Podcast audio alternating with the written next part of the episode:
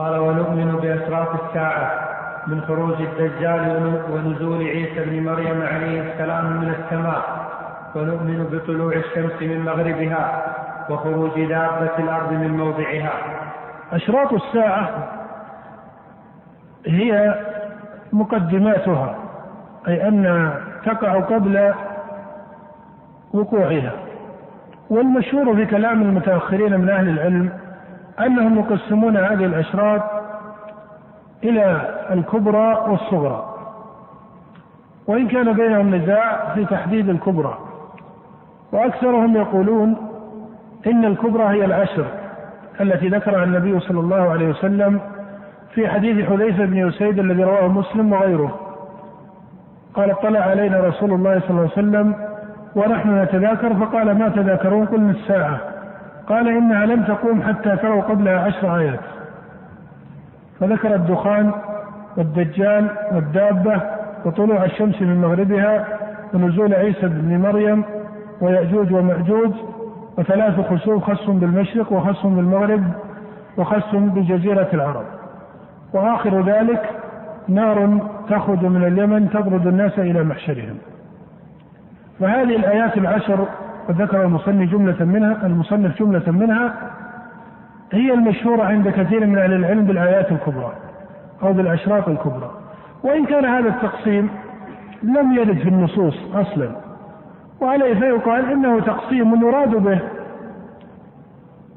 يعني يراد بالكبرى هي التي تكون بين يدي الساعة قريبا منها. ويراد بالصغرى هي التي تتقدم. لما؟ لأن هذه الأمة كلها جاءت بين يدي إيش؟ هذه الأمة المحمدية جاءت بين يدي الساعة. وقد ثبت عن النبي صلى الله عليه وسلم في الصحيح أنه قال: بعثت أنا والساعة كهاتين. وجاء عند الترمذي في جامع أبي عيسى الترمذي أن النبي صلى الله عليه وسلم قال: بعثت أنا والساعة نستبق. كادت أن تسبقني فسبقتها. فإذا كان كذلك علم أن هذه الأمة بين يدي الساعة وعليه فما ذكره النبي صلى الله عليه وسلم مقدمة لها فإنه يسمى من آياتها. والشاع في كلام أهل العلم من شروطها. وأما تسميته أكبر أو أصغر فهذه من الأسماء الإضافية. إذا أريد بالأكبر أنه يكون بين يدي الساعة قريبا منها فهذا مما لا إشكال فيه. وترى أن هذا استقرأه أهل العلم من نوع من النصوص. فترى أن النبي صلى الله عليه وسلم مع أنه ذكر أنه هو صلى الله عليه وسلم بعث بين يدي الساعة إلا أنه كان يخصص بعض الآيات بنوع من التخصيص. وهذا تراه مثل حديث حذيفة بن سيد لما قال إنها لن تقوم حتى تروا قبلها إيش؟ عشر آيات. فذكر الآيات المقارنة لقيام الساعة. وأريد من هذا أن هذا التقسيم وهو أن أشراطها تنقسم إلى صغرى وكبرى لا ينبغي إنكاره كما فعل بعض الباحثين المعاصرين كما لا ينبغي الالتفات إليه كثيرا. فهو نوع من التقسيم العلمي إذا فسر بمراد صحيح فلا إشكال فيه. فمن تركه ولم يستعمله فلأن النصوص لم تستعمله على هذا الوجه.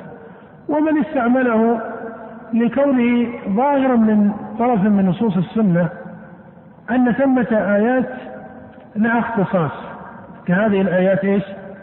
العشر. ولا شك أن آه، بعض الآيات كنزول عيسى بن مريم لا يمكن أن يقارن ببعض الآيات التي وقعت من سنوات مضت. وعن هذا قيل بهذا التقسيم بالصغرى والكبرى.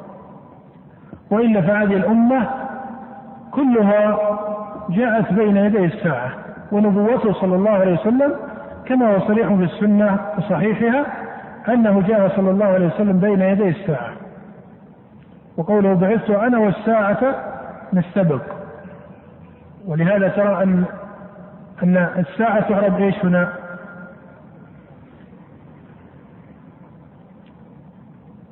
نعم شيخ أحسن مفعول معه يكون الإعراب مفعول معه. وهذا دليل على نوع من المعية والمقارنة بين النبوة وبين الساعة.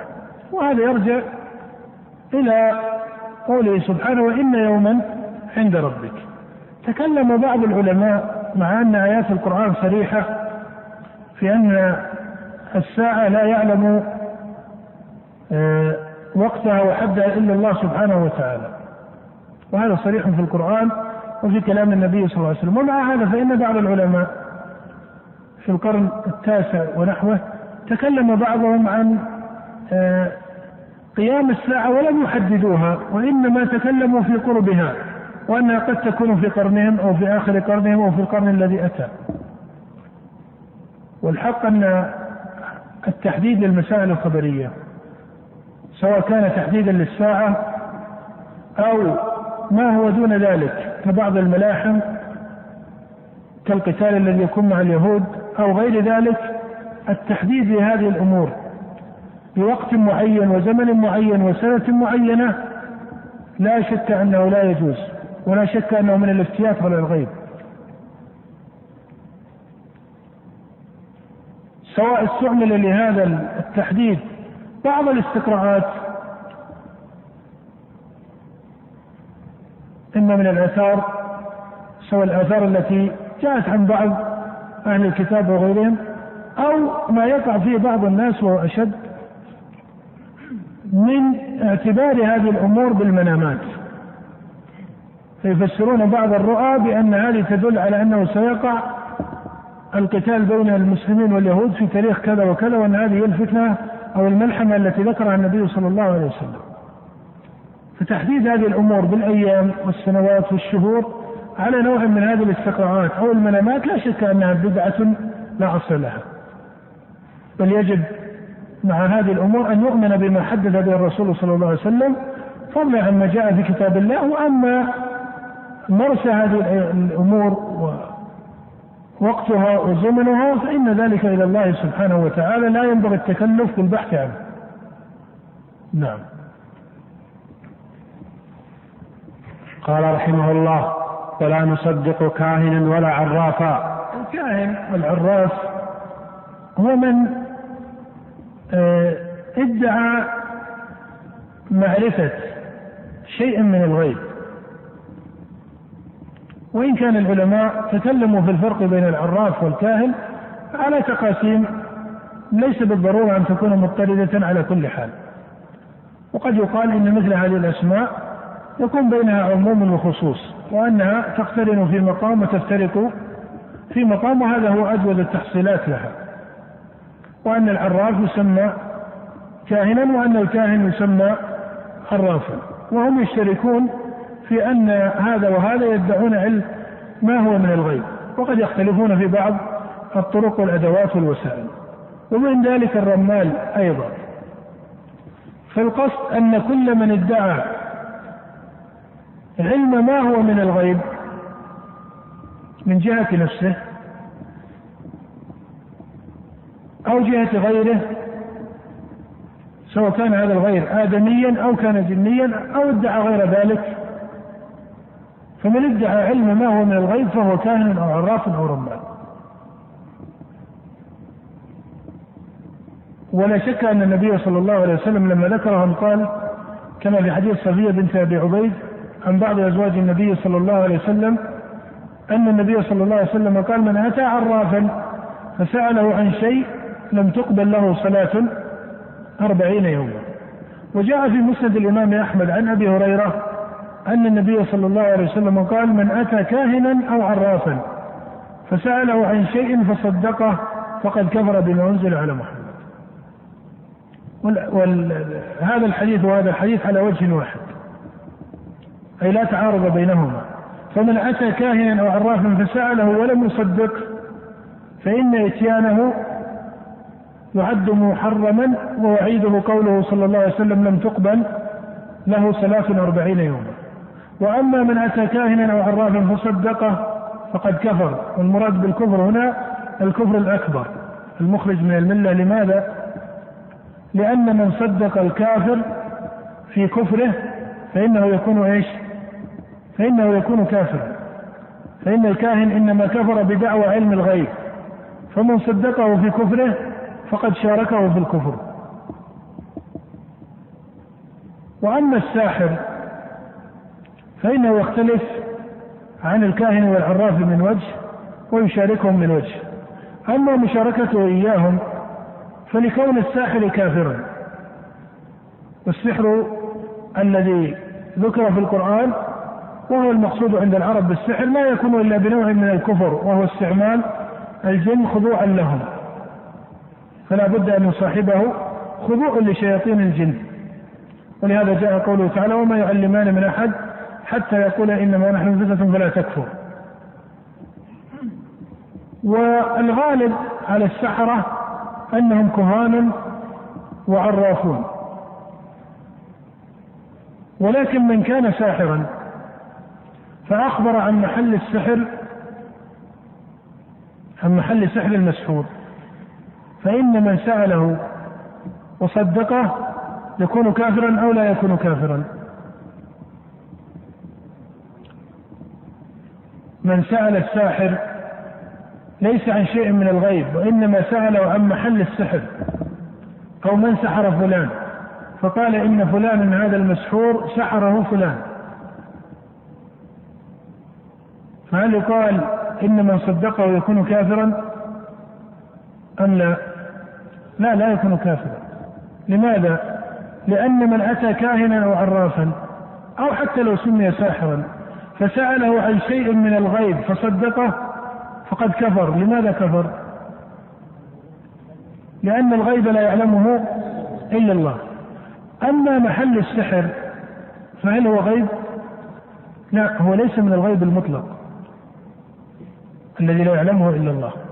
بمعنى أن الساحر الأول الذي سحر زيدا أليس يعلم مكان السحر؟ يعلمه أو لا يعلمه؟ يعلمه. ألا يمكن أن بعض بني آدم يعلمون هذا المكان؟ يمكن أو لا يمكن؟ يمكن. لماذا؟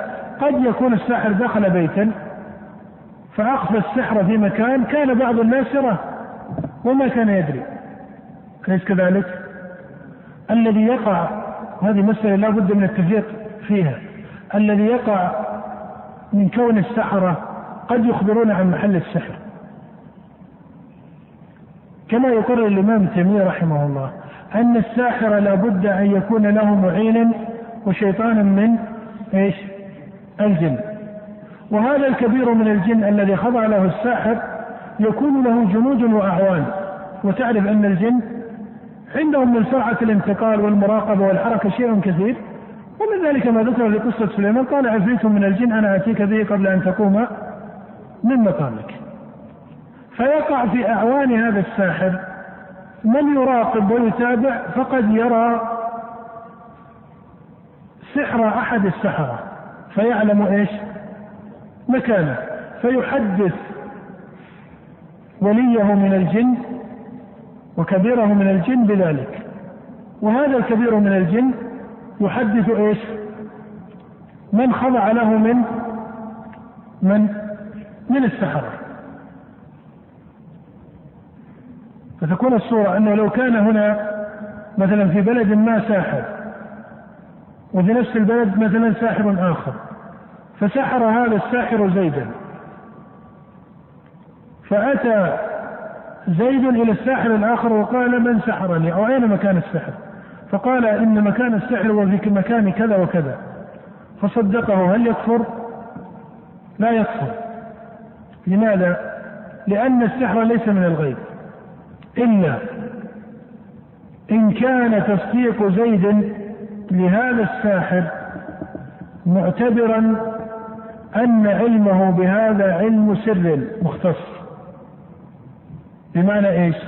أنه إن اعتقد زيد أن هذا الساحر يمكن أن يعلم الأشياء الخفية وأن عنده من القدرة على النفوذ والعلم بهذا السر فإنه يكفر أو لا يكفر؟ يكفر لأنه اعتقد فيه أنه يعلم إيش؟ الغيب. وأما إن صدقه من باب أنه أخبره أحد من الجن أو قد يكون بعض الجن أخبروه فيذهب يتأكد هل صدق أم كذبه فمثل هذا ليس كفرا. فإذا إذا قيل من سأل ساحرا إذا سأل المسحور ساحرا من السحرة عن محل سحره أين هو؟ هل يكفر أو لا يكفر؟ يقال فيه إيش؟ فيه تفصيل. أما إن كان سؤاله إياه وتصديقه له مبنيا على كون هذا له نفوذ وعلم إما من جهته هو أو أن الجن عندهم قدرة على علم المغيبات والنفوذ إلى السر فمن اعتقد في الساحر أو في أعوانه من الجن هذا الاعتقاد يكفر أو لا يكفر؟ يكفر سواء سأله إيش؟ سواء إيش؟ سأله أو لم يسأله إذا كان يكفر قبل سؤاله فمن باب أولى أنه يكفر بعد سؤاله. وأما إن صدقه بمعنى أنه ذهب إلى هذا المحل ينظر هل هو في مكان السحر أو لا. على معنى أن هذا يخبره من يخبره ممن يكون قد رأى الساحر الأول من الجن فيكون نوعا من الخبر المعلوم فمثل هذا التصديق يكون كفرا أو لا يكون لا يكون ولهذا ترى أن كثيرا من الفقهاء من الحنابلة وغيرهم رخصوا في مسألة النشرة فك السحر إيش؟ وتعلم أن هذا يتضمن إيش؟ سؤال الساحر عن محل السحر. ولو كان كفرا لما كان من مورد النزاع بين أهل العلم. وتعلم أن مسألة النشرة فيها خلاف وإن كان المنسوب إلى جماهير السلف هو النهي عنها. ولكن مع ذلك فيها خلاف ولا شك أن الأولى والأقوى من قول العلماء هو تركها والبعد عنها لما يقارنها من الفتن والشر إلى غير ذلك. فليس المقصود هنا أن يقال إن الراجح هو قول من يقول من الفقهاء من الحنابلة وغيرهم بجوازه بل الراجح هو عدم ذلك. ولكن يعلم من هذا الخلاف أن سؤال الساحر عن محل السحر لا يلزم أن يكون إيش؟ كفرا بل قد يكون كفرا مخرجا من الملة وقد لا يكون كذلك. وقد لا يكون كذلك. أظن صورة المسألة واضحة. الساحر الذي يتكلم عن محل سحر المسحور. إن سأل المسحور ساحرا عن محل سحره وموجب سؤاله أن هذا الساحر له اختصاص ونفوذ إلى السر والغيب أو أن له ولي من الجن له هذا الاختصاص فلا شك أن السائل إيش؟ يكون كافرا. سأل أو لم يسأل. ما دام لا يعتقد هذا الاعتقاد. وإما إن كان من باب أن الساحر قد يكون أخبره من أخبره من الجن فإن هذا إيش؟ على هذا الوجه من التقييد لا يكفر. لأنه إن قيل يكفر يكون السؤال إيش؟ قيل يكفر. يكون السؤال إيش؟ لماذا كفر؟ إذا قيل هذا يكفر يقال لماذا كفر؟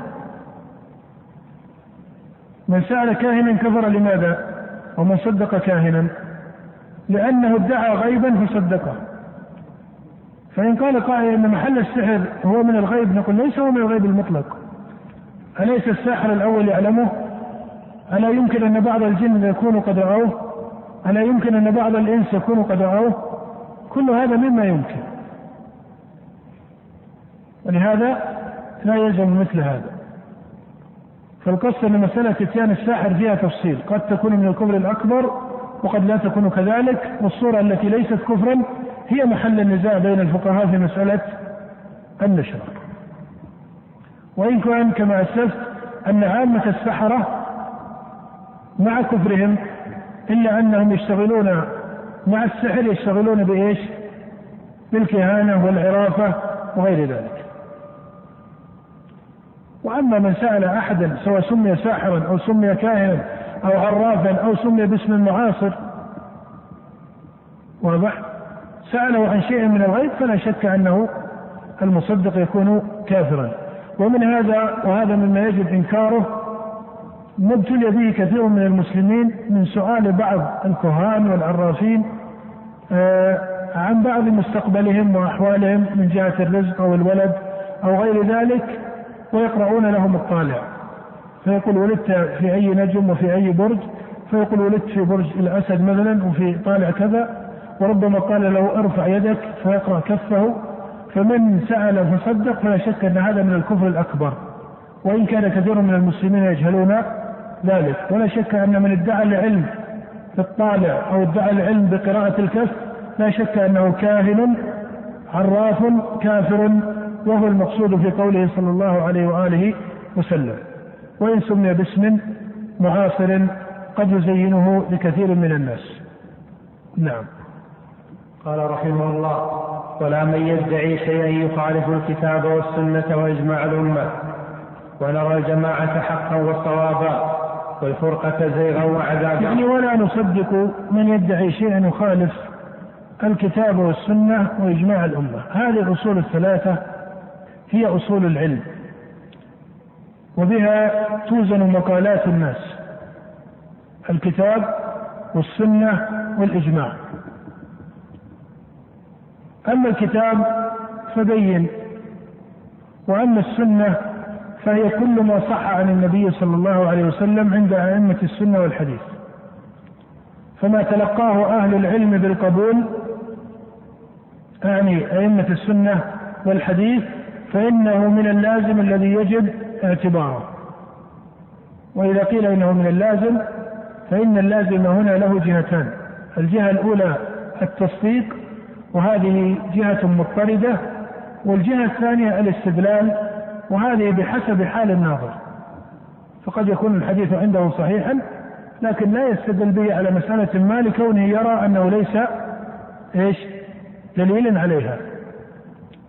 وينبه في هذه المسألة إلى مسألة من قسم السنة إلى متواتر وآحاد وسبق الإشارة إلى ذلك فإن التقسيم المستعمل عند علماء الكلام الذي قالوا به إن الآحاد لا يستعمل في العقائد حقيقة هذا المذهب أن السنة آه، كلها لا تستعمل في العقائد لماذا؟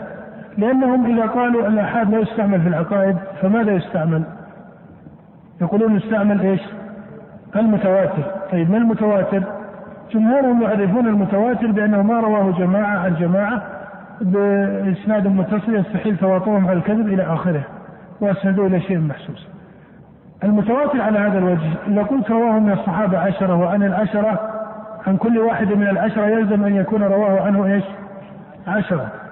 فيكون الرواة عن الصحابة مئة وعن هؤلاء المئة عن كل واحد. هذا أين مثاله؟ صرح كثير من الحفاظ بل عن من ليس لهم علم بالرواية كالمتكلمين كابن الصلاح ونحوه مع أنه من الحفاظ. قالوا إنه لا مثال له. وبعضهم يقول إنه لا ينضبط له إلا حديث أو آه، حديثان. إذا كان كذلك مع أن حتى ما ينضبط لا يمكن أن ينضبط على هذا الوجه. فلا فعلى هذه الطريقة لا يستدل بشيء من السنة إلا في محل أو محلين.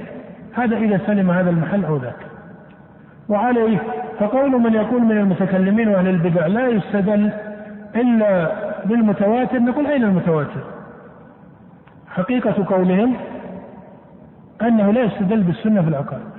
إلا إذا فسروا المتواتر بما هو معروف في كلام السلف وهو ما تلقاه الأئمة بالقبول فإن هذا إذا التزموا به لزم من ذلك بطلان عقائدهم وبدعهم كحديث الرؤية والشفاعة وغيرها.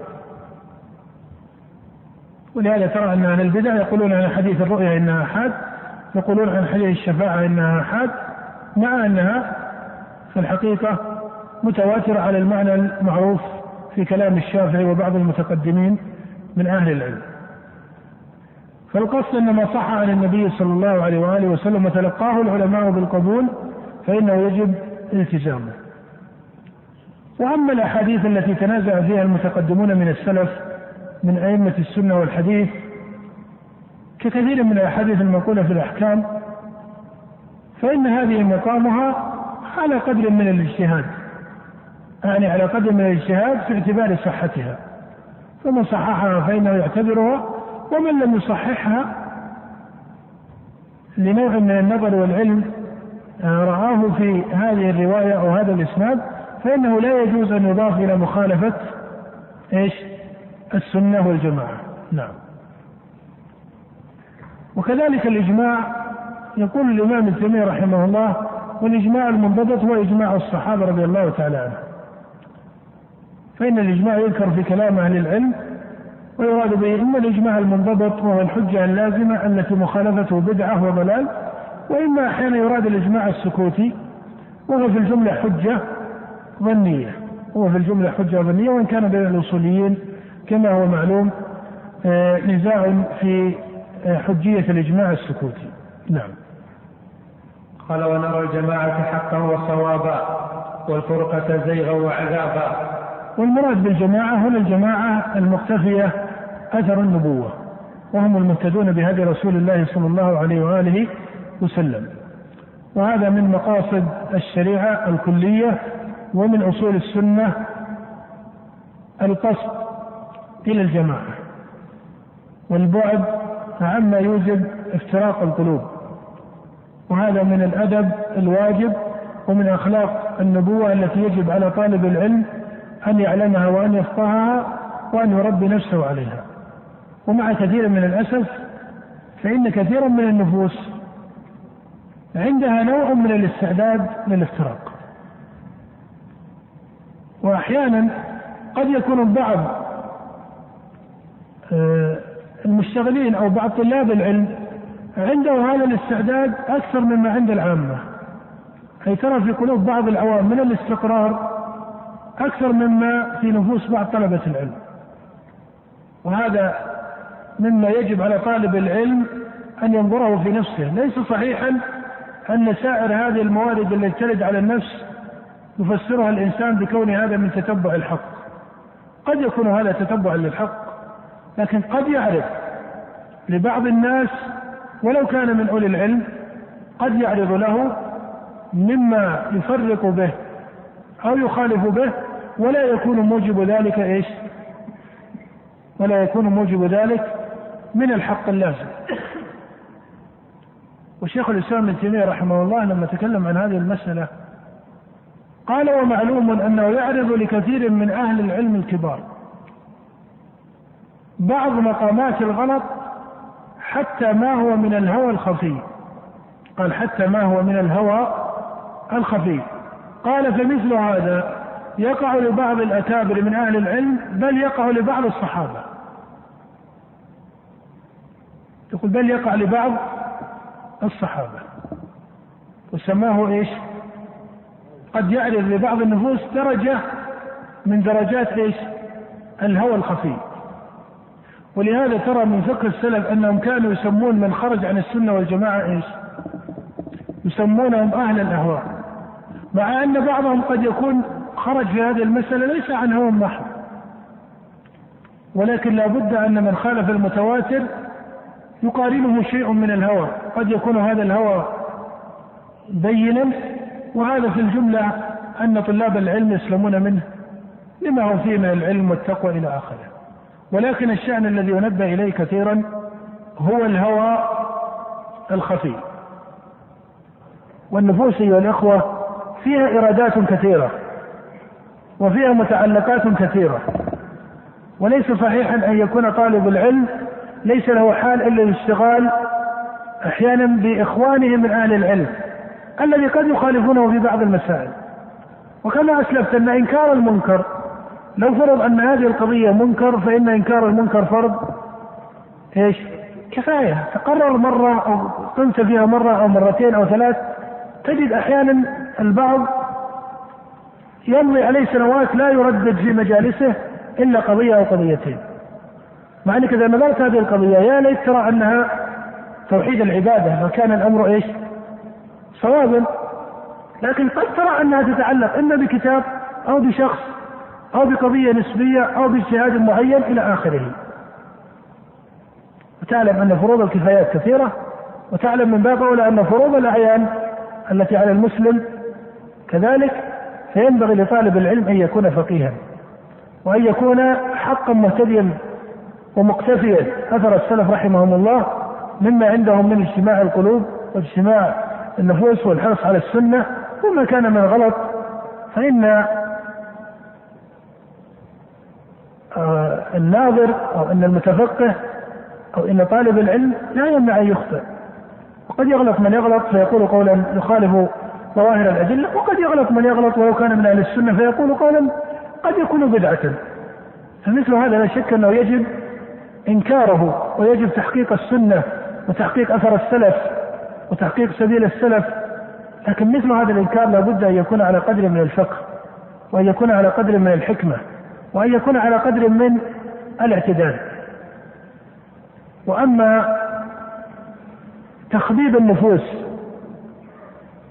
وتقوية الإرادات التي في النفس فإن هذا عن الإرادات التي تقوم على الانتصار والاختصاص والاستفاء الذي ليس عليه أثر هذا كله مما ينبغي لطالب العلم أن يبتعد عنه وأن يدرك أن هذا العلم الذي بعث به رسول الله صلى الله عليه وآله وسلم متضمن للرحمة.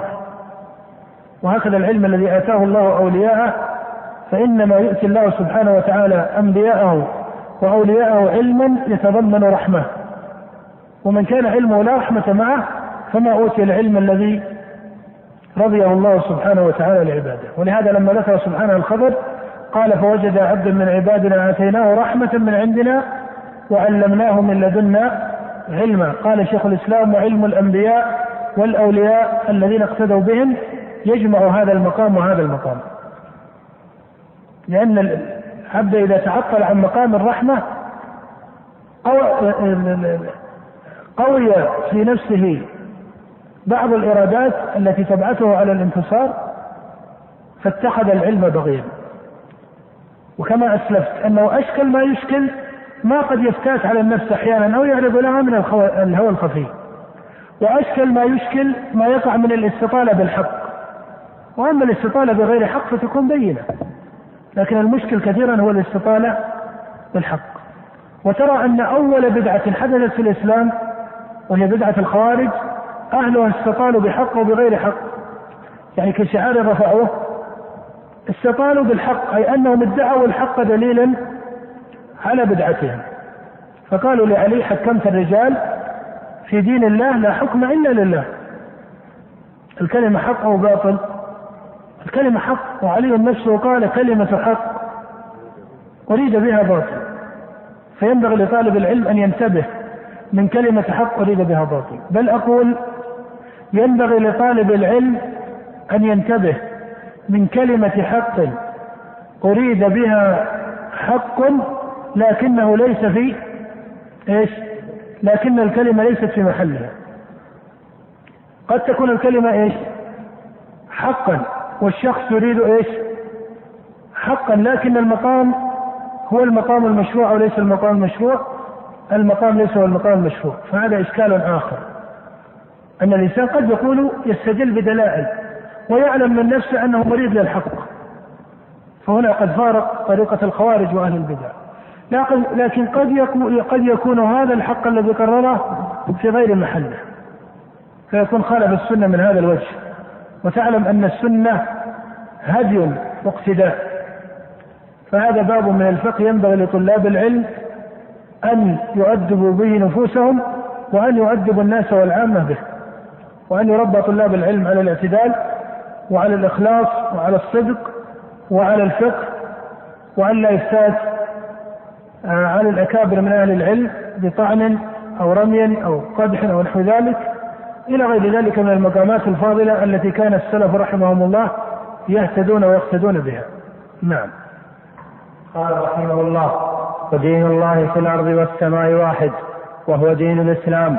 قال الله تعالى الإسلام أو الإسلام يطلق ويراد بالمعنى الخاص وهو شريعة محمد صلى الله عليه وسلم. وهذا معنى قوله بني الإسلام على خمس. فالمراد بالإسلام في حديث ابن عمر هذا المتفق عليه الإسلام بمعناه الخاص. بني الإسلام على خمس هذا بمعناه الخاص وهو شريعة رسول الله صلى الله عليه وسلم. ويذكر الإسلام مطلقا ويراد به التوحيد. وهذا معنى قوله تعالى إن الدين عند الله الإسلام. وهذا معنى قوله تعالى هو سماكم المسلمين إيش؟ من قبل. ولهذا تقول إن نوحا وإن لوطا وإن موسى كانوا على الإسلام. وعن هذا قال الله سبحانه وتعالى عن إبراهيم ما كان إبراهيم يهوديا ولا نصرانيا ولكن كان حنيفا مسلما. أي موحدا. أي موحدا. فدين الله في الأرض والسماء هو الإسلام. ولهذا قال عليه الصلاة والسلام كما في حديث أبي هريرة المتفق عليه نحن معاشر الأنبياء أولاد علات وديننا واحد. فاولاد علات أي أن كالإخوة الذين أبوهم واحد وأمهاتهم مختلفة فشرائعهم تختلف عن المرسلين ولكن توحيدهم وأصلهم واحد وهو إفراد الله سبحانه وتعالى بالعباده وهذا هو أحكم كلمة أرادها الله سبحانه وتعالى من عباده وهي التوحيد. ولهذا ينبغي لطالب العلم أن يكون جهده واشتغاله بتقرير هذا الأصل وتقرير فقهه. العناية بأصول الدين واخصها توحيد الله سبحانه وتعالى والدعوة إليه. نعم. قال الله تعالى إن الدين عند الله الإسلام. وقال تعالى ورضيت لكم الإسلام دينا. وهو بين الغلو والتقصير. الغلو هو الزيادة. ثبت عنه صلى الله عليه وسلم كما في الصحيح أنه قال هلك المتنطعون. وهذا معنى الغلو. أي أنه يتكلف.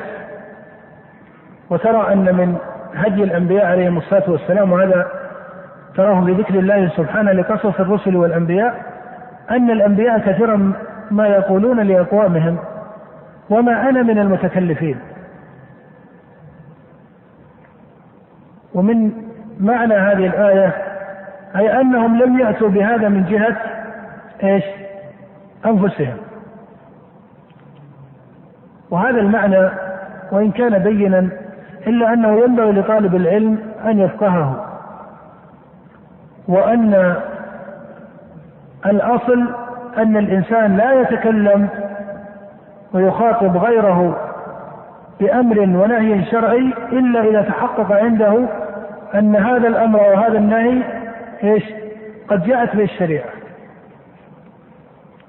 والمقصود من هذا أن المسائل كما تعرفون منها ما هو إجماع ومسائل الإجماع بينة ومنها ما هي مسائل نزاع بين السلف. ومسائل النزاع تنقسم إلى قسمين. إما مسائل فيها آثار من السنة ولكن خالف من خالف لموجب من الموجبات إما لعدم بلوغ النص لا أو لغير ذلك. وإما مسائل هي في أصلها ليس فيها آثار مختصة. وإنما مبناها على مقام من الاجتهاد والفقه ونحو ذلك. فينبغي لطالب العلم أن يعرف قدر كل مسألة. ينبغي لطالب العلم أن يعرف قدر كل مسألة. وأن الأصل يجب أن يكون أصلا وأن الخلاف يبقى خلافا وأن الاجتهاد يبقى اجتهادا وهلم جرا. وأما أن يتكلف أحيانا بعض طلاب العلم فيمحك في المسائل ليحسم في كل مسألة حسما تاما. فهذا وجه من الغلط حتى في دراسة الفقه. مثال ذلك من يدرس مسألة مثلا الرؤية وهي مسائل أصول الدين ترى أنه من الطريقة السنية والصحيحة واللازمة أنك إذا نظرت إلى أدلة المعتزلة أنك إيش؟ تأتي على جميعها إيش بالرد والإبطال أليس كذلك؟ وهذا لازم لما لأنك تعتقد أن إثبات الرؤية على قول السلف هو الحق المطلق وأن هذا القول الذي ضاده وناقضه باطل ولا بد. ولا يمكن أن يكون حقا بل يقضى بكونه باطلا وضلالا. ولكن إذا أتيت إلى مسألة قد يرى أو ينقدح عند بعض طلاب العلم ولا سيما الذي يكون في أول سلوكه لهذا السبيل. أنه ترى مثلا إذا ذكر مسألة هي من مسائل النزاع بين الأئمة الأربعة. يقول مثلا قول الشافعية كذا أدلتهم ثم يذكر خمسة ستة أدلة. قول الحنابلة كذا يذكر خمسة أربع أدلة. قول المالكية كذا ويذكر كذلك من الأدلة. ثم يقول الراجح مثلا قول المالكية أو قول الحنابلة أو قول الشافعية. هو يظن أن أو الواقع التطبيقي عند كثيرين فيه نظر لكونه لا يرى أن ترجيحه ممكن إلا إذا استطاع أن يقضي قضاء مبرما وتاما على كل دليل إيش؟ في الأقوال الثانية التي هو لم يرجحها. وتابعه يقول إذا قال الراجح قول المالكية أو الحنابلة إذا قال قول الحنابلة مثلا قال الجواب عن أدلة المالكية. فما يدع دليلا من أدلتهم إلا ويجعل الاستدلال به متعذر أو متعذرا. وإما على أدلة الشافعية وكذلك. لا بد ما يبقى أمامه أي استدلال ممكن. هذا لا شك أنه غلط. لماذا؟ لأن هذه المسائل مقولة بالأحرى والأخلق والأظهر والأرجح. فمعنى إذا قلت قول الحنابلة هو الراجح فهذا ظن. كما أسلفت أنه مقام الاستدلال أيها الإخوة مقام دقيق عند الأئمة. في هذا مثلا بمسألة من ترك نسكا فليهرق دما وكان طلاق الثلاث. كيف ترى الأئمة أطبقوا على هذا وتركوا هذا؟ مع أن هذا عند كثير من المعاصرين والمتأخرين عكسوا المسألة. قالوا من باب أننا متعبدون بالحق. طيب ما دام تقول متعبدون تقول بأن على طريقة أهل السنة والسلف؟ لماذا السلف؟ هل لنقص في تعبدهم أو لنقص في اقتدائهم أو لنقص في عقولهم أو لنقص كل هذه ممتنعة. إذا لابد أن ثمة شيئا من الفقه قد حصلوه ولم يحصله من بعدهم. ثم أيضا مقام الاستدلال ينبغي أن يعتدل فيه. ليس صحيحا أن يحشد تحت مذهب الإمام أحمد أدلة نصوص الإمام أحمد صريحة في ردها وتكذيبها وإبطالها. أحيانا يستدل له بحديث الإمام أحمد كلامه صريح أنه حديث منكر. وأحيانا يسأل عنه فيقول عجبا من يروي هذا؟ من يقول هذا؟ فترى أن أحمد قد ينكر ما هو من الأحاديث فيأتي من يأتي ويقول مذهب الحنابلة كذا. مثلا من مذهب الحنابلة أن القود لا يكون إلا بالسيف.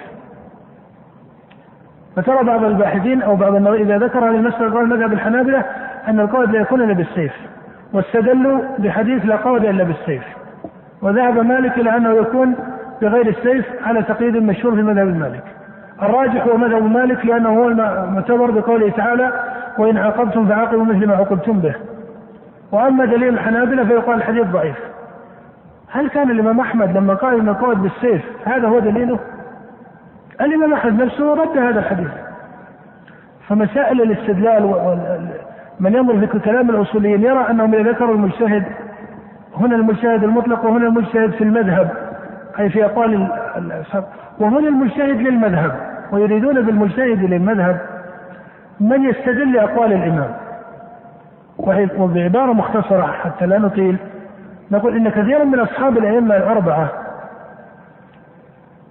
كما أنهم قد أضافوا إلى مذاهب أئمتهم بعض الأقوال التي ما كانت محققة عن الأئمة الأربعة إلا أن هذا قليل في جانب ما استدلوا به لمذاهب أئمتهم. بمعنى أن الاستدلال الذي يستدل به حنبلي متأخر. لقول الإمام أحمد ليس بالضرورة أن يكون هو الدليل الذي كان الإمام أحمد إيش؟ يعتبره.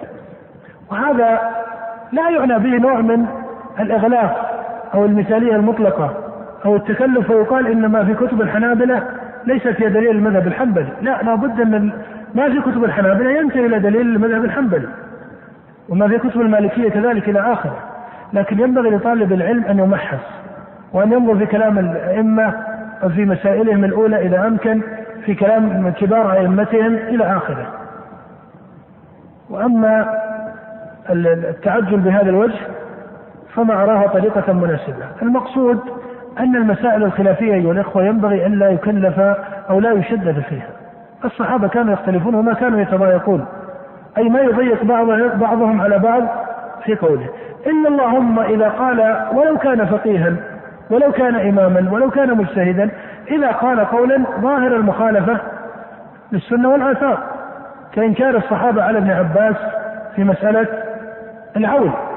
مع أن ابن عباس كان يقول هاتوا دليلا من كلام الله وكلام رسوله لكن نعلم أن فقه الصحابة وجماهيرهم في المسألة الأولى والصواب فإذا قال إمام متقدم أو حتى معاصر ما يخالف صريح الكتاب أو ظاهر الأدلة والمأثور عن عامة الصحابة إلى فهذا ينكر.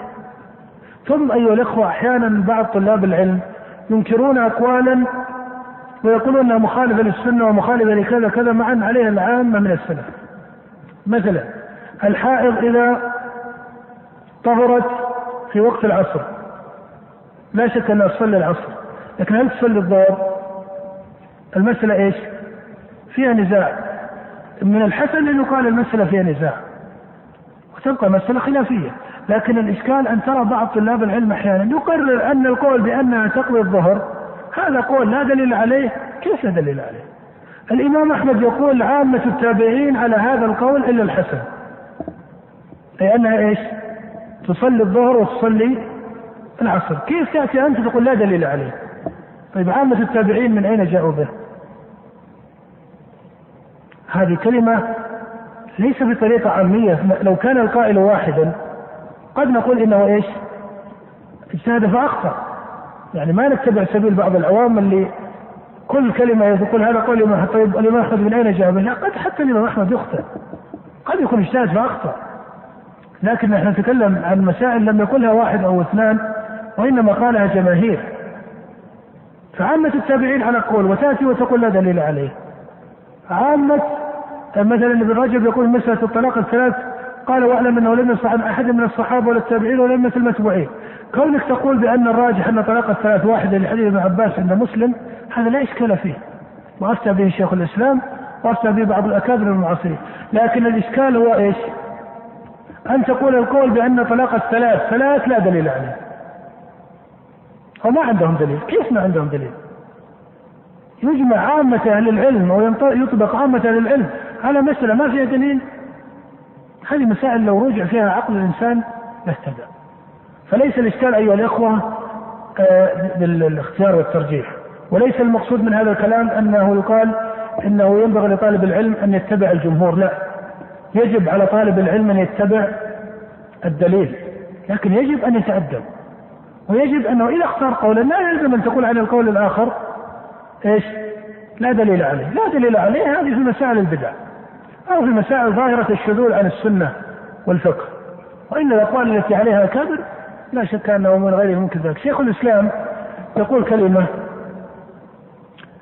يقول وقد اعتبرت مسائل الشريعة في الجملة يقول فما وقع عليه النظر فإن القول الذي يذهب إليه الجمهور من السلف يكون هو الصواب في الجملة وعلل ذلك بقوله قال لأنه من المتعذر أن السنة في هذه المسألة تخفى على جمهور أئمة سلف الأمة. وهذا كذلك. وسبق أن أشرت إليه ولا سيما إذا اختلفت أمصارهم. إذا اختلفت أمصارهم رأيت العراقيين والحجازيين والشاميين يقولون قولا. وهنا ينبغي أن تنتبه. مثلا رأيت أن الليث بن سعد في مصر ومالك في المدينة والثوري في العراق والأوزاعي في الشام وهؤلاء الأربعة كما قال الشيخ الإسلام وغيره قال هم أعلم الأئمة في طبقة تابع التابعين. إذا رأيت مثل هؤلاء الأربعة أجمعوا على قول ما نقول يجب أن تقول به؟ بل لو قال قائل يجب أن تقول به لقيل إنه بدعة. لكن يجب أنك ما تقول عن مثل هذا القول إيش؟